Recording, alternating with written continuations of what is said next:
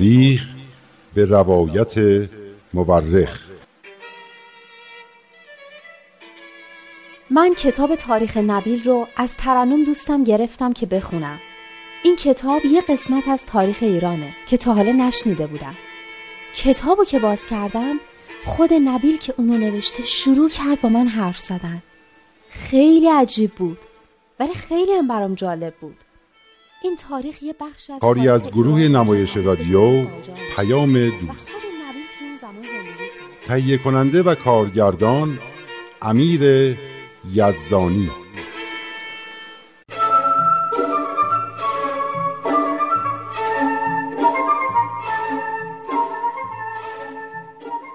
دیشب جناب نبیل درباره زمانی حرف می‌زد که حضرت بهاءالله به ادرنه تبعید شده بودند. ایشونو با سختگیری و بیملاحظگی زیاد و تو اوج زمستون از استانبول به ادرنه تبعید کردن. سفر سختی بود. اما وقتی وارد ادرنه شدن در عرض یه سال یارانشون تونستن به کسب و کارهای مختلف مشغول بشن. مردم ادرنه مثل مردم بغداد کم کم جذب اخلاق و منش حضرت بهاءالله شدن. و اون حضرت رو به عنوان حکیم و معلم بزرگ اخلاق مورد ستایش قرار دادن. اما این اون چیزی نبود که سفیر ایران رو خوشحال کنه. در صورتی که خداییش باید به یه همچین هموطنهای افتخارم می‌کرد. اما متاسفانه حکومت ایران به دنبال عظمت و حسن شهرت مردم ایران نبود. دولت ایران نگران حفظ قدرت خودش بود و گسترش نفوذ حضرت بهاءالله توی یک کشور همسایه رو خطری برای خودش می‌دونست. به خصوص که دیانت بهایی توی ایران با وجود همه تعقیبها و آزارها و کشت و کشتارها در حال گسترش بود. این بود که سعی کرد دولت عثمانی رو به تبعید مجدد حضرت بهاءالله راضی کنه. اما اینا تازه دشمنای خارجی حضرت بهاءالله بودند. دشمنای داخلی هم وجود داشتند که از روی حسد و برای اینکه برای خودشون جای پای باز کنن به بدگویی و انتشار دروغ و تهمت درباره حضرت بهاءالله می پرداختن و در واقع یه جورایی به دولت ایران کمک می‌کردن. اونا حتی دو سه بار قصد جون حضرت بهاءالله رو کردن اما موفق نشدن.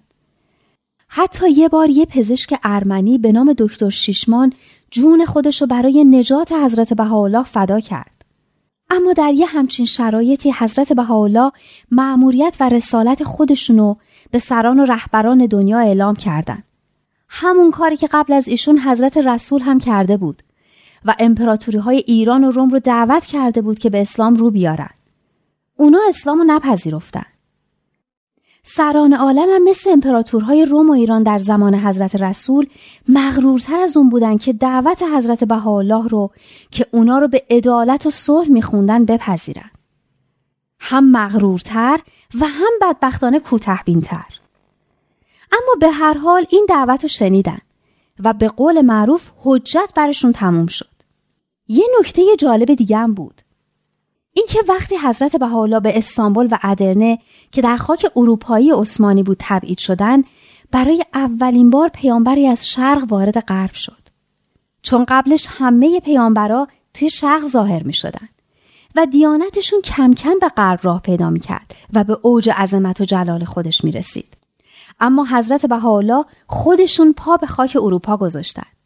این قضیه یه طورای اون عظمتی رو پیشگویی می‌کنه که قرار دیانت بهایی در آینده بهش برسه.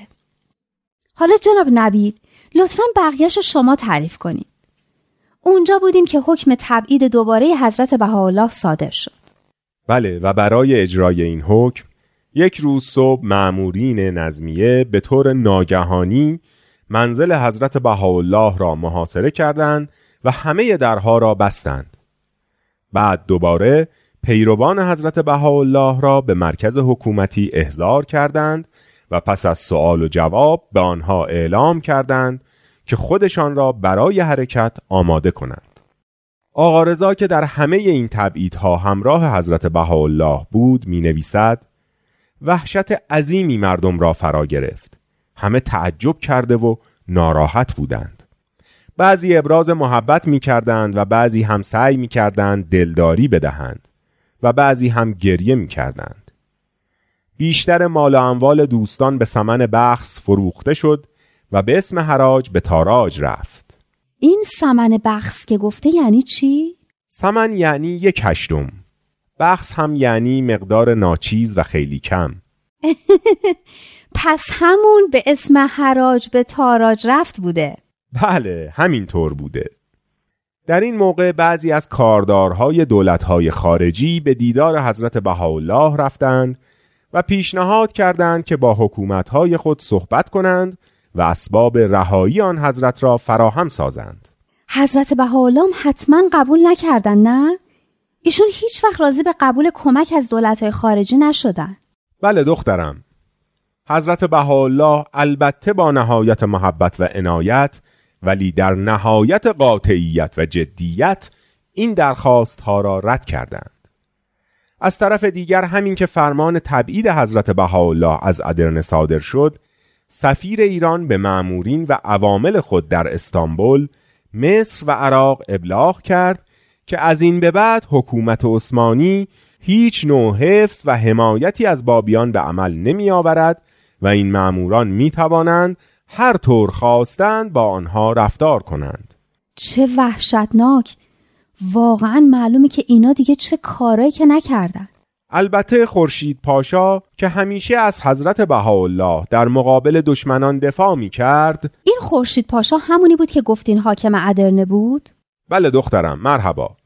خورشید پاشا اتهاماتی را که به حضرت بهاءالله زده می‌شد مبنی بر اینکه پیروانی را دور خود جمع کردند تا بر علیه دولت عثمانی اقدام کنند به روشنی و سراحت رد می کرد و از تصمیم دولت برای تبعید آن حضرت هم خیلی خشمگین شد کاری هم از دستش بر اومد؟ نه متاسفانه اما شاید نباید بگویم متاسفانه چون مسلما هرچه پیش آمد منطبق بر اراده الهی بود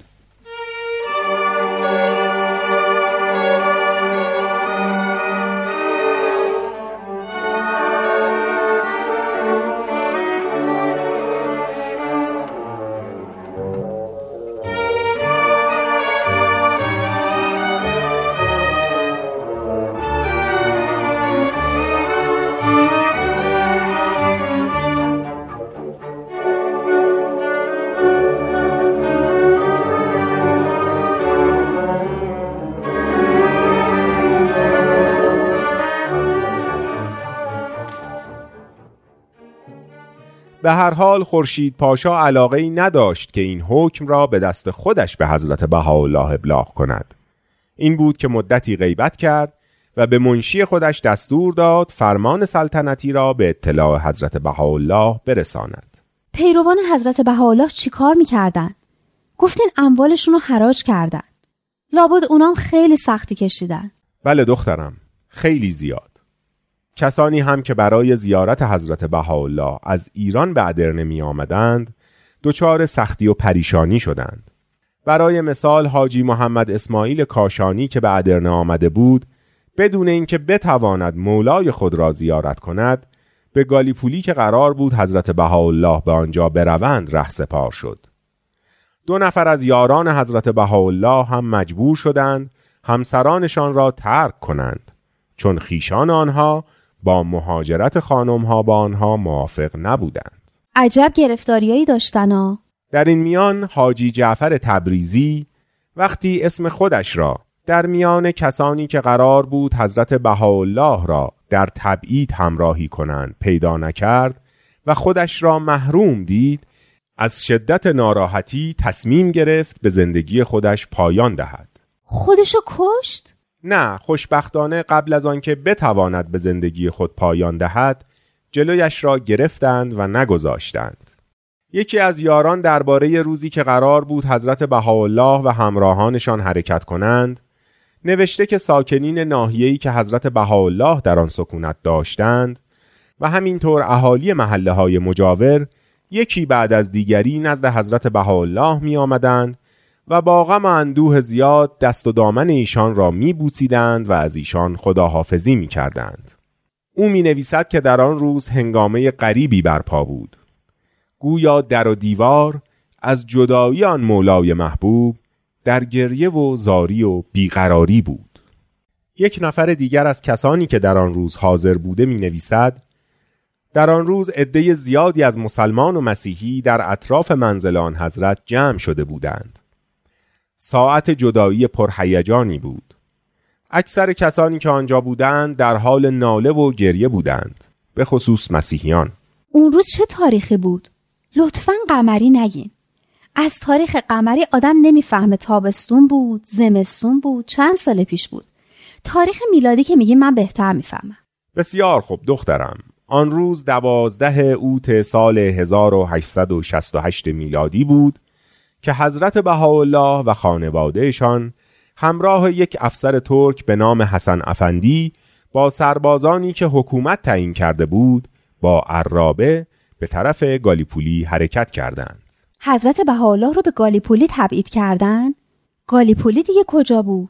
نه به آنجا تبعید نکردند. گالیپولی شهری بود در بخش اروپایی دولت عثمانی که امروزه هم جزی از کشور ترکیه است. این شهر در مسیر تبعید حضرت بهاءالله قرار داشت. سفر به گالیپولی چهار روز طول کشید. بعد از اینکه به گالیپولی رسیدند، حسن افندی اجازه مرخصی خواست.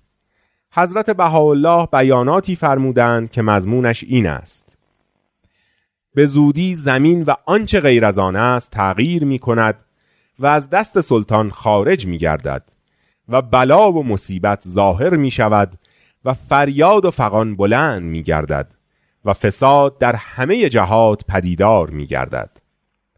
سپس به حسن افندی فرمودند که این پیغام را به شخص سلطان ابلاغ کند. یعنی همین که به زودی سلطنت از دستش خارج میشه؟ بیچاره حسن افندی چطور می‌تونسته یه همچین پیامی رو به سلطان بده؟ حتما گردنش رو می‌زده.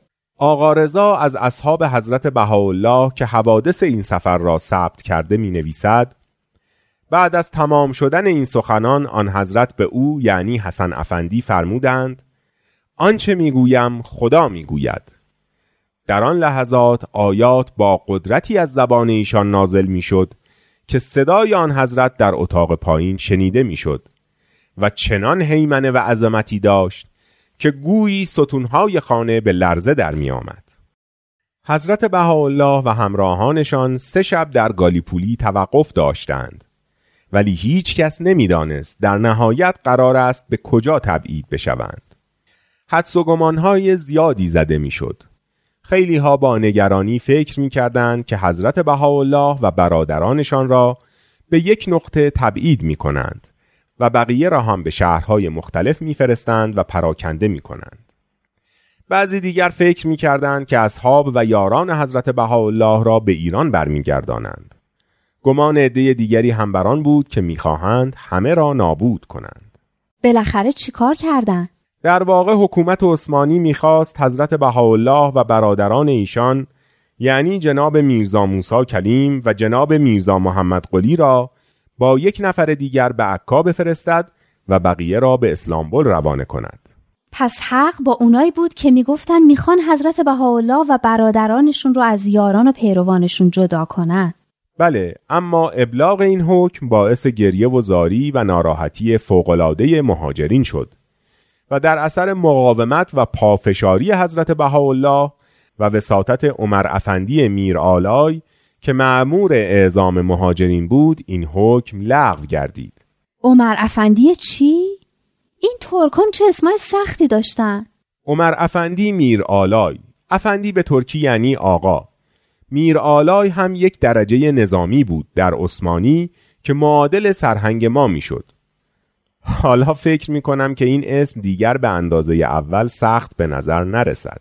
بله سختش مال موقعی که آدم معنی کلمات رو نمی‌دونه. حالا بعد از اینکه حکم و لغو کردن چی شد؟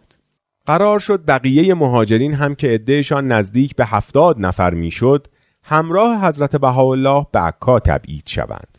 عکا کجا بود؟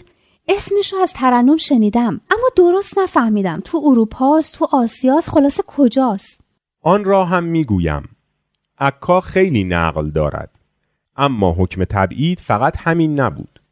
این هم بود که بعضی از پیروان میرزا یحیی از جمله همان سید محمد اصفهانی که او را تحریک به مخالفت با حضرت بهاءالله می کرد و آقا جان بیک هم همراه حضرت بهاءالله و پیروانشان به عکا تبعید شوند و در مقابل چهار نفر از یاران حضرت بهاءالله هم همراه با میرزا یحیی به قبرس فرستاده شوند. پس این میرزا یحیی حسودم به قبرس تبعید شد.